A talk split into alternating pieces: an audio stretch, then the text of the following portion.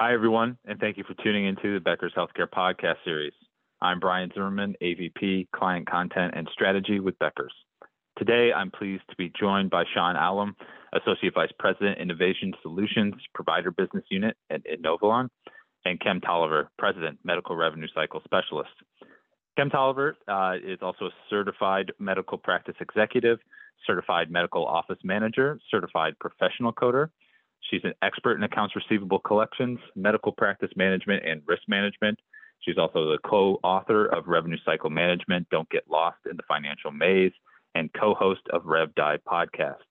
Sean Allam, Inovalon's Associate Vice President, is a, has been a leader with the organization since 2019. He has more than 20 years of experience in customer centric product development, product commercialization, corporate development, sales, marketing, business development, data management, and analysis. Sean, Kem, thank you so much for, for being with us today. Thank you. Thank you for having us. So, Sean, I'm going to uh, put the first question to you. So, and it's really focused on reallocation and, and staffing time. It was recently reported, I believe, at McKinsey, that administrative spending makes up about one trillion of the annual healthcare spend in the U.S. How much of an opportunity is there for providers to reduce costs in this area?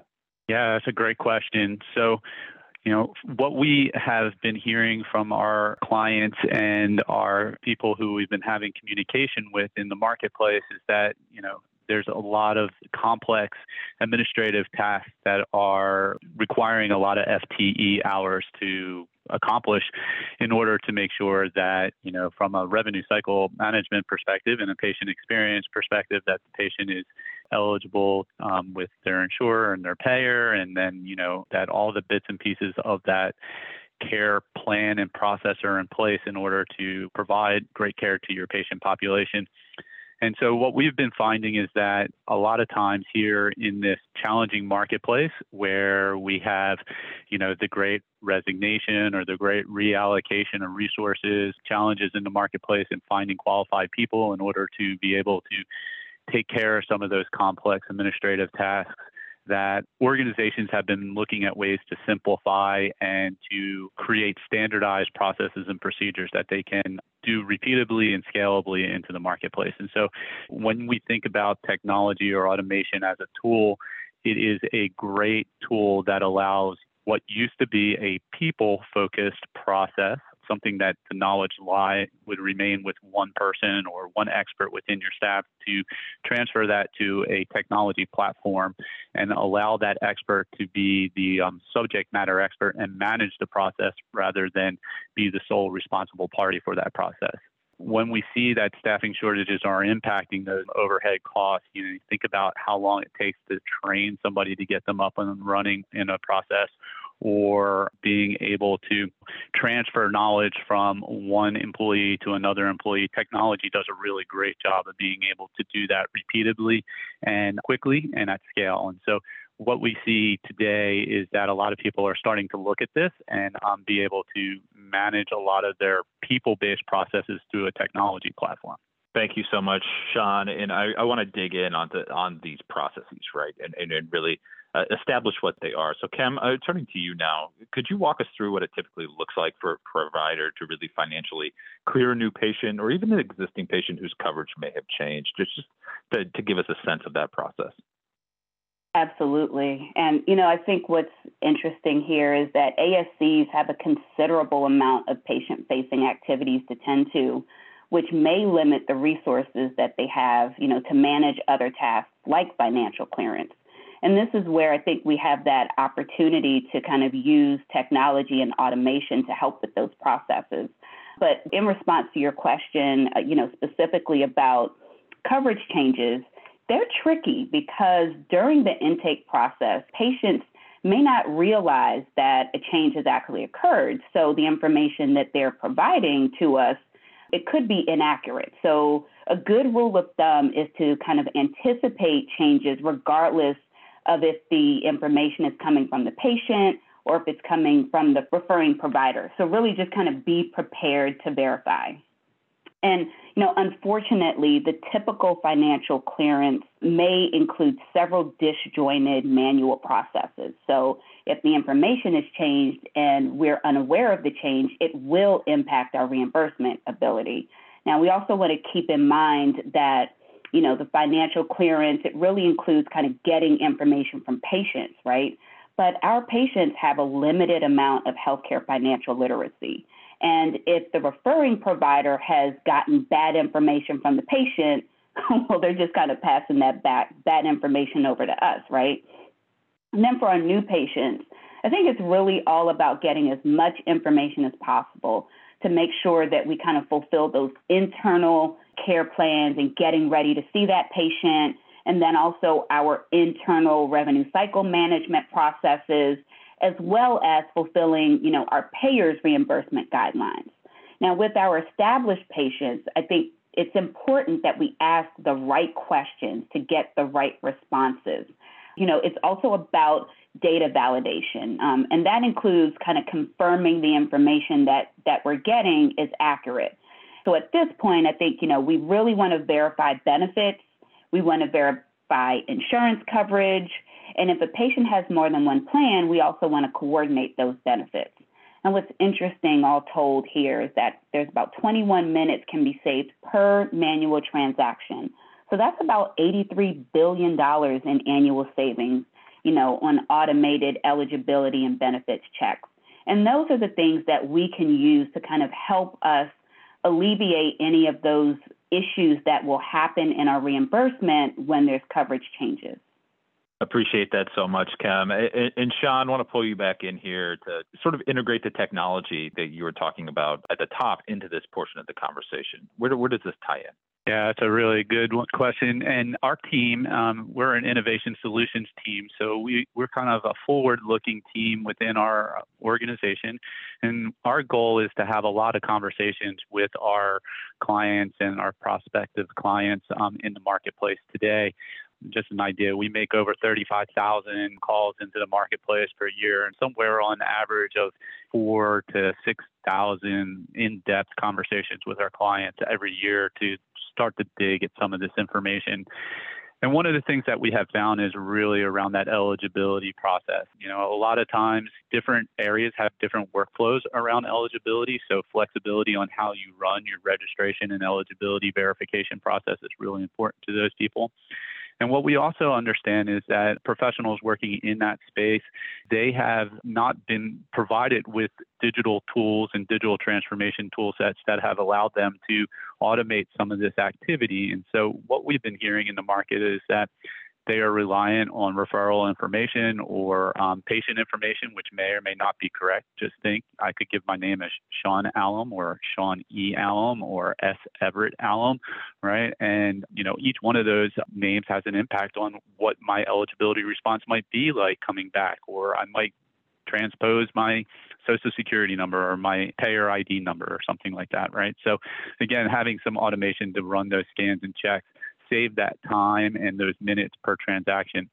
And what we find from um, a lot of people is that that transaction to check eligibility or discover eligibility may come from somebody with a clipboard with a list of payers and they literally go through one by one and by one until they find eligibility for a patient, right? Which is really time consuming and not really as efficient as possible. And so, you know, if you think about things like making sure that you have things like good faith estimates for out of pocket expenses or, you know, the No Surprises Act that's, you know, impacting the industry today, that eligibility really is the cornerstone of some of those bigger regulatory challenges that providers are going to be facing here in the very near future or are facing today. And so if we can help them solve those challenges with some technology, that's what we look for. Perfect. Thank you so much, Sean. Um, you, you know, can you talk even more about how Inovalon then is really bringing innovation into their product development? Can you share a bit about that with our listeners? Sure. A lot of people think that innovation happens magically, right? Like you have a day where all of a sudden you're walking down the street and you're struck with this really great idea, and then all of a sudden it becomes a product and it's solving challenges for a lot of people. But that's not really how it happens. And so, what we do is we start with a four stage innovation process that we've built within our organization. That starts with, you know, ideation around what might be challenges in the marketplace. These could come from scanning the environment, forward scanning regulatory changes, or just listening from our um, customer success team or some other of our client facing members of our organization. And then from there, we kind of come up with like, what are the major challenges that we're hearing in the marketplace? And so in that stage, we do um, that ideation space, then we start to create some hypotheses and assumptions around some of those challenges. And then we go out and we start to validate those, right? So that would be our stage one of our innovation process. From there, we typically come out with an idea for a product, and we do um, stage two, which would be sort of like our market and product planning, where we really work with our customers to define their challenges, what would be the ideal solution for some of those challenges, and then how does that really start to meet the needs of individual clients. We start there um, by bringing in what we would call early advisors, people who would come in and work with our team to help define what their ideal solution to that challenge in the market would be. And then what we do from there is as we start to build out the initial scope of a product and start to build it within our engineering teams, we then bring those people in as what we would call early advisors or early adopters of that product. And they really become our development partners. And we deliver fully functional market ready software to them. And then they test it in the marketplace and then give us their feedback. And we go through rapid iterative cycles with them to be able to develop that. And then once we have something that we think meets the needs of a large scale organization, um, we start to share that with other people in, in the market. And that moves us into what we would call our stage three of our innovation process or our soft launch pre sales period. And we start to expand that out into the market. And finally, we would move into a fully commercialized product that we would bring to the market um, in a market release. Excellent. Thank you for walking us through that, Sean. And, and, Kim, I'm wondering if you could ground this portion of the conversation a specific example uh, of, of maybe one of those partnerships that Sean has talked about. Sure. You know, I'll I'll actually give an example of I, I guess my experience with kind of using technology to kind of optimize, you know, the time and efforts that my team spends doing revenue cycle management and other activities related to it. I, I really think it's about customizing technologies to meet the requirements of your workforce, of your providers, and of your patients, right? And a lot of that boils down to mapping your internal workflows to the technology that's available to you so that you can kind of identify those opportunities to kind of leverage workflow automation. I, I think, you know, what Inovalon is doing is they're hearing their clients, and that's something that's very important in healthcare because using out of the box technology doesn't always work for everyone. So it's really about having that flexibility to make sure that your technology works for your unique organization's needs, right? Those of us who have, you know, our workforce who's remote, there's going to be specific needs there. Those of us who have a certain savvy patient population who want touchless payments, they're going to have unique needs. And then our providers, they have unique documentation needs, workflow needs. So, really making sure that we get that provider buy in, get the workforce buy in. I remember when I was a practice manager many years ago, I worked with my first EMR, gosh, maybe about 20 years or so. And they actually gave me the autonomy to make recommendations to customize our table space. And let me tell you, that was a game changer because not only did my physicians and staff see the benefit of the technology and actually started to really get that buy in, but the organization, the vendor, they received some valuable customer feedback and they were able to kind of pivot and make some adjustments to their technology that was a win win for everyone. So I think it's important that organizations um, they partner with their technology vendors so that they can kind of work together to streamline workflows to make sure that patient care is being optimized and really at the end of the day to kind of improve revenue velocity. Thank you so much, Kim, for, for really sharing your, your specific experience there. I think it's helpful for, for listeners to hear that as well. Sean, Kim, it really has been a pleasure speaking with you. Time has flown by. Do either of you have any closing thoughts you just want to leave with listeners before we sign off? I think the key takeaway for me is that when we think about new products and technology to help solve some of these industry wide challenges, the number one key is to start with the end user and the challenges that they're facing in the marketplace. Just going to kind of give a high level example of how like our innovation process played out. We had talked to over a thousand different people around like challenges in that early stage eligibility process and what we had learned was that a majority of them were seeing claims denials coming back because of eligibility challenges. And then when we dug in a little bit deeper, they were telling us that almost a range of about 65% of those eligibility denials were not being resubmitted, so which was creating a large gap in uncompensated care for those provider organizations.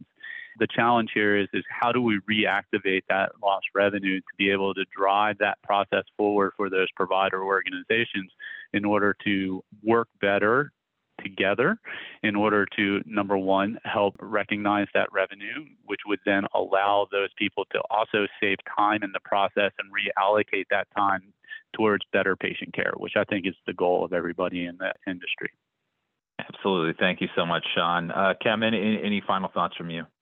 Yeah, I, I think it's also about communicating with your workforce and with your providers to understand their internal the obstacles that they are experiencing so that as you're leveraging technology that you're not adding additional obstacles but you're you know really um, using that technology to make their lives easier you know all a part of that quadruple aim right that that workforce experience and i really think that we can leverage technology to make our lives easier to try to remove some of these disjointed manual processes. I'll just leave with this. I think it's super helpful for us to really map our internal workflows to the technology and identify areas that are going to be um, available to us to improve our workflows and to kind of streamline revenue cycle processes that really kind of um, the outcome there is, is better patient care. Yep, and that's what it's all about. Sean and Kem, thank you so much for taking the time. I also want to thank Inovalon for sponsoring this episode. You can tune into more podcasts from Becker's Healthcare by visiting our podcast page.